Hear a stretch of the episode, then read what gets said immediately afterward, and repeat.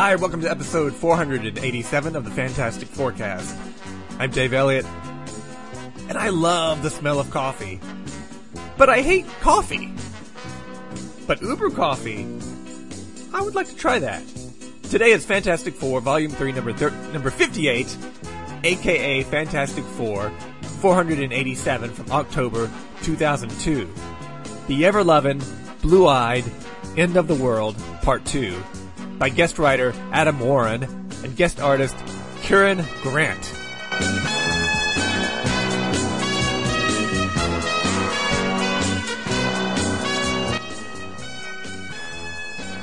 And the Baxter building has been severely damaged by a group of thing-like rock monsters. And yet, the Fantastic Four are still hanging out in this building. It looks like it should collapse any second now. And Sue's hanging out with her baby. She needs to get that baby Valeria out of there. She could get hurt or killed. Okay, what am I saying? Stay there, Sue. Stay. So Reed sent Ben Grimm and the Rock Monsters to a pocket dimension for eight hours. And now they need some help to deal with them when they get back. They call the Avengers and the Inhumans, but they're not having any luck getting into contact with anybody. I bet Moon Knight is free.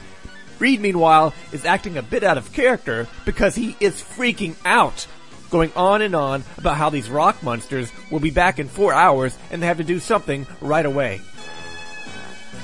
Meanwhile, in the Pocket Universe, in a futuristic version of New York City, the crazy rock monsters are climbing on buildings, saying things like, it's clobbering time, and generally trashing the city apart. Which doesn't have any living people in it, so that's okay then. It's just themselves and Ben Grimm. They've grabbed Ben, and one of them punches him so hard he goes flying through a building, and then another building, and then another building, and then another. Last issue, Ben saw a report on the Future TV, a TV that shows newscasts from the future. He saw a report that said he was killed by a group of rock monsters while in a pocket dimension, which makes him very nervous because he's in a pocket dimension with a bunch of rock monsters. Of course, we all know this prediction is not going to come true. It's a bad prediction. Is he watching a future TV or Fox News?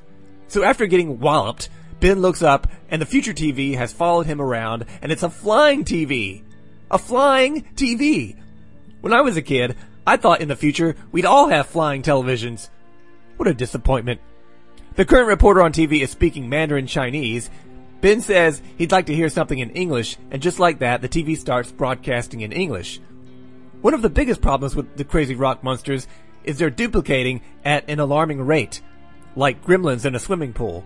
And the future TV says that when they return to the real universe, the rest of the Fantastic Four are the first to die. Which seems appropriate. Once again, here's a menace to the planet that would not exist had it not been for the Fantastic Four in the first place. The TV goes on to say that Reed, Sue, and Johnny were bludgeoned and torn to pieces by the rampaging rock monsters. That's terrible. And the TV person adds that Valeria Richards was killed too. Okay, that's not so bad. Back with the rest of the Fantastic Four, they try to call Doctor Strange, but all they get is his answering machine. In 2002? Doc! Get with the 21st century. They can't get anybody. Doesn't anybody have a cell phone in the Marvel Universe in 2002? I bet Moon Knight does. Reed is wondering what's causing all these bricks of bins to multiply over and over again and to create all these rock monsters. Johnny has a good suggestion. He says maybe it's the supercharged Uber coffee that Ben drank a lot of. I don't think Reed knows what to say about that. Maybe it is. I had a feeling that Uber coffee would somehow come back to play in this story. That's a big rule in storytelling. If you introduce coffee early in the story, it's going to come back as an important part later on. Back in the Pocket universe, Ben is trying to get away from the rock monsters, and the future TV tells Ben that he only lasted a few hours before he was killed. Ben asks, How am I supposed to fight a damn army of me? He comes up with an idea. He grabs a car and starts mashing it up into a big ball of metal. The future TV says that Ben tried to make his own weapons, but it didn't work. He's got that ball of metal now. He drops it on the floor, and the heavy ball lands with a loud thud. He heads over to more cars and starts creating more balls. And it's compacting time. Yes, he really said that. Sue and Johnny notice that Reed is acting funny, talking to himself. He seems confused about what reality he's in.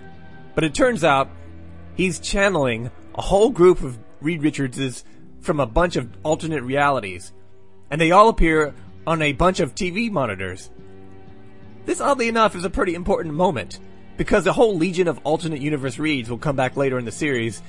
I think a lot during the Hickman run, if I'm not mistaken. So we see all kinds of different Reeds. Reeds with short hair, a Reed with long hair, a Reed with a goatee, Reed with black hair, a manga Reed. So Reed is putting his heads together to come up with something. Back in the Pocket Universe, Ben strolls up in these to the rock monsters, taking the high ground and tossing his heavy balled up cars at him. He hits one in the head, shattering his head apart into pieces. He hits another in the arm, just winging him. The rock monsters attack at once, grabbing the building that Ben is standing on and knocking it over. He tries to throw more balls at him, but they grab him quickly and clobber him in the face. And then one of them grabs Ben and swings him around, and then another one pounds Ben in the face. I know Ben likes to be pounded by something that's rock hard, but not in the face. And then one of them is about to crush Ben's skull with a balled up car, and suddenly someone else starts throwing the metal balls at the rock monsters and smashing their heads. Ben looks around to see who's shown up for help, and it's more things. One of them says, See, not all of us spawn of yours are crazy and Hulk-like. Even us friendly good things can still make with a serious clobbering. Yes, they are the good things. How come the future TV didn't say anything about the good things? Okay, I guess TV rarely reports on good things. So the good thing says there's only a small number of good things, and there's a whole bunch of evil things, so they have their work cut out for them. And that is the end of part two. Coming next time, will the good things be able to defeat the bad things? Will the Congress of Cross Time Reeds come up with a plan? Will that heavily damaged Baxter building ever collapse? Or will they somehow fix it? And did somebody leave the Uber coffee maker on? Find out next time in episode 488.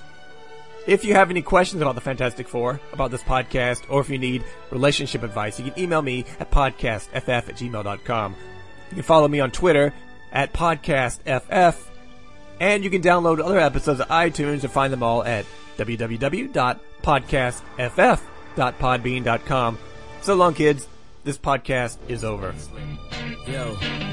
His palms are sweaty, knees weak, arms are heavy. There's vomit on his sweater already. Mom's spaghetti, he's nervous, but on the surface he looks calm and ready to drop bombs. But he keeps on forgetting what he wrote down. The whole crowd goes so loud, he opens his mouth, but the words won't come out. He's choking how? Choking